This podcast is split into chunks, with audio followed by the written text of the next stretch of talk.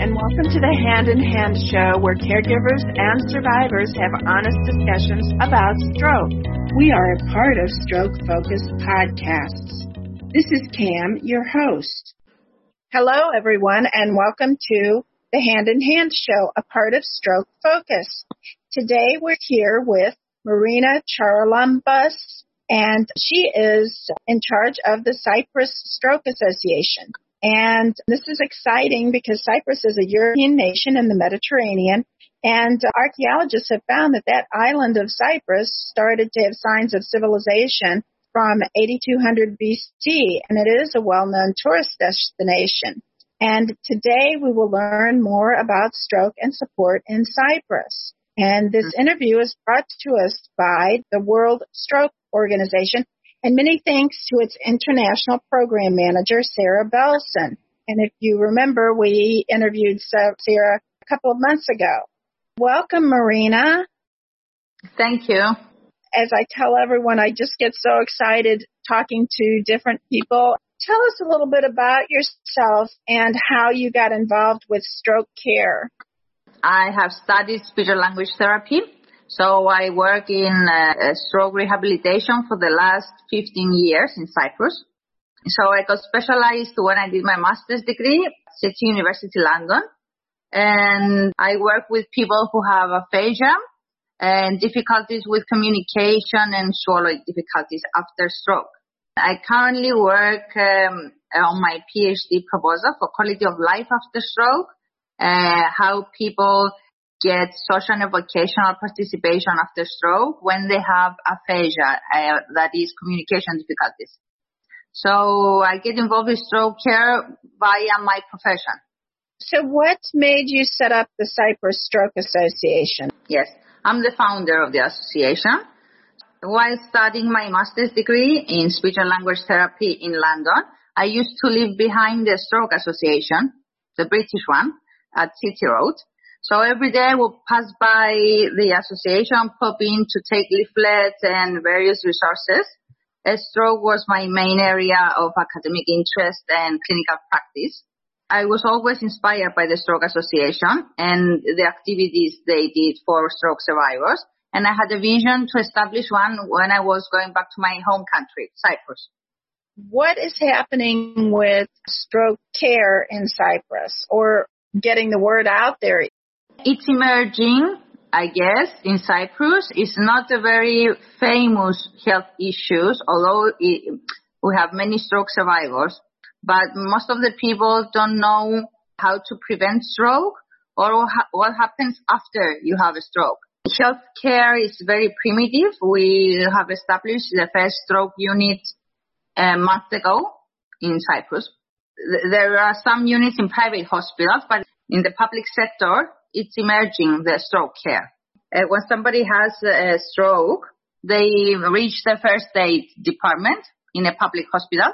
When they do the x-rays and the CT scan, uh, etc., they are sent either home or either for neurorehabilitation for three to six months. And then they get discharged and they get home and that's it.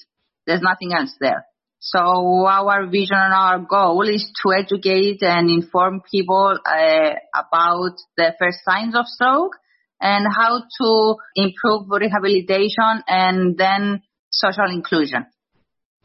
So I guess really that those are the big challenges there is getting the diagnosis, educating the people, and being able to work with the hospital. Yes. But also, you said they're there in a rehab setting for three to six months, that actually sounds wonderful. Here we have people who are there for like two weeks. Speaking for myself, I was only in a rehab setting for six weeks, but then I did get the outpatient part of it. Do you have an outpatient program there also? Yeah, we have an outpatient program, but it's funded by themselves, where the rehabilitation is paid by the government for three to six months. When they get discharged, then we have an outpatient setting, but you have to pay by yourself. And because most of them lose their jobs or they are not able to go back to their specific obligations of the job because of the mobility or the communication problems, they also face financial issues. Therefore, after being discharged from the public rehabilitation, there is no provision for stroke survivors.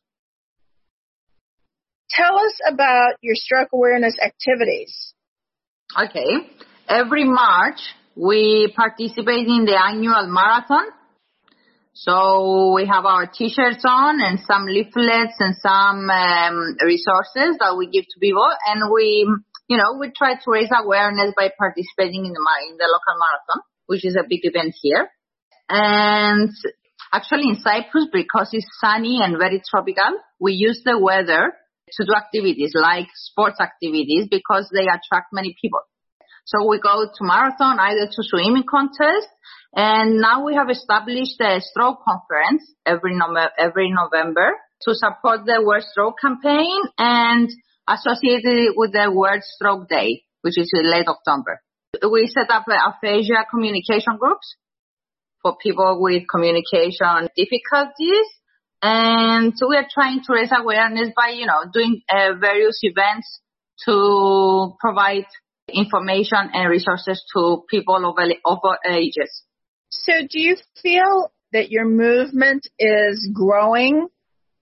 Yes because our confidence is growing with the support of Sarah Belson and the World Stroke Association and SAFE, the Stroke Alliance for Europe.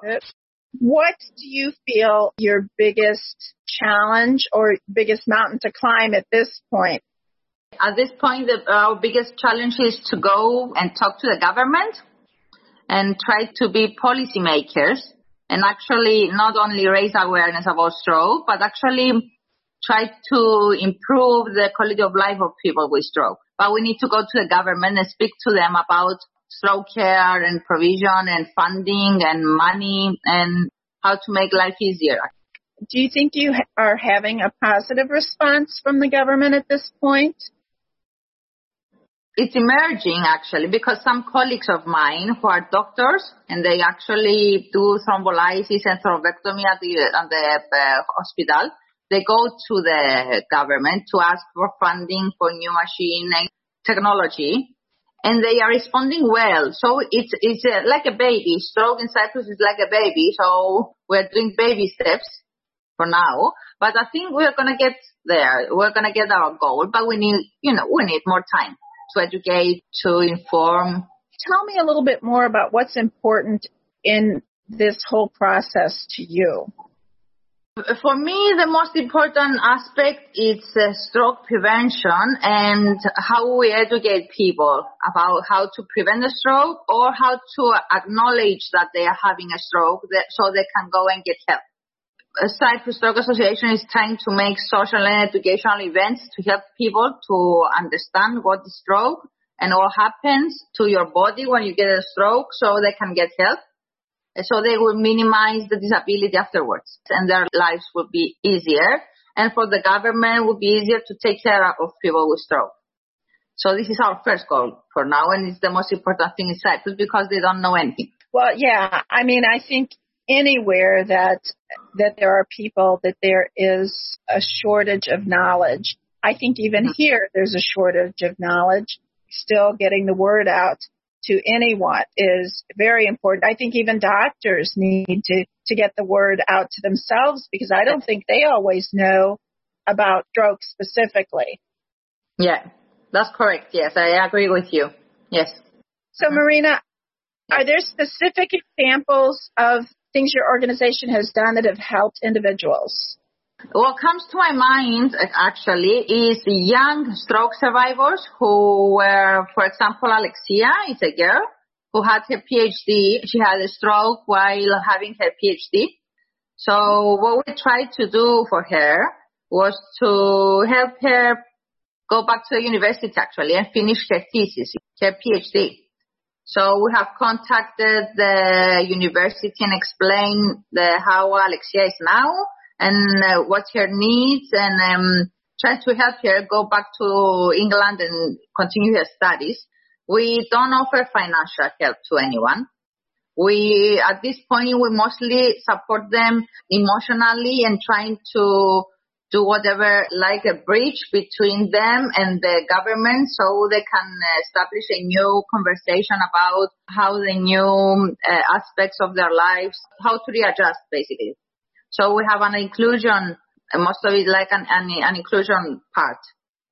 Sounds like also you can be an advocate for a stroke survivor. Yes. Mm-hmm. At this point, mainly we do, we have this role, like an advocate, yes, for them to contact the government and ask for funding and then, or maybe something at work or at the university or whatever it needs to be done for them. So is there anything that we haven't covered that you would like to tell people about your organization? We are a very small country on the map, but we are trying very much to be involved in stroke care and uh, raise awareness for stroke, and we are doing our best and we want to be part, you know, of the global map. So we are here to support and take support from other countries and learn from you, you know, because, you know, the US and other countries quite large and they have many years of experience. So we want to learn from you to evolve ourselves and our association. Well, I'm excited that you all have started this, that you're in charge of it, that getting the word out and hopefully people can listen and will it will inspire them to either contact you or, or help your organization grow. That's always what's needed and that people get educated no matter who they are and what their background is. I want to thank you for being with us today and maybe we can talk more another time and get some more information about how you guys are doing. And again, I want to thank Sarah Belson for her help in getting Marina to us. Yeah, thank you very much. This episode of Stroke Focus was brought to you by Sarah Belson. Sarah is the International Development Manager of the World Stroke Organization. And Sarah gives advice to people around the world who would like to set up and grow patient stroke support organizations. These organizations are vital in raising awareness about stroke risk factors and signs. They're helping people in the community in their life after stroke. To learn more about patient stroke support organizations around the world, visit the World Stroke Organization's website at www.world-stroke.org. And to hear stroke survivor and support stories, visit the blog at www.worldstrokeorganization.blogspot.com dot com.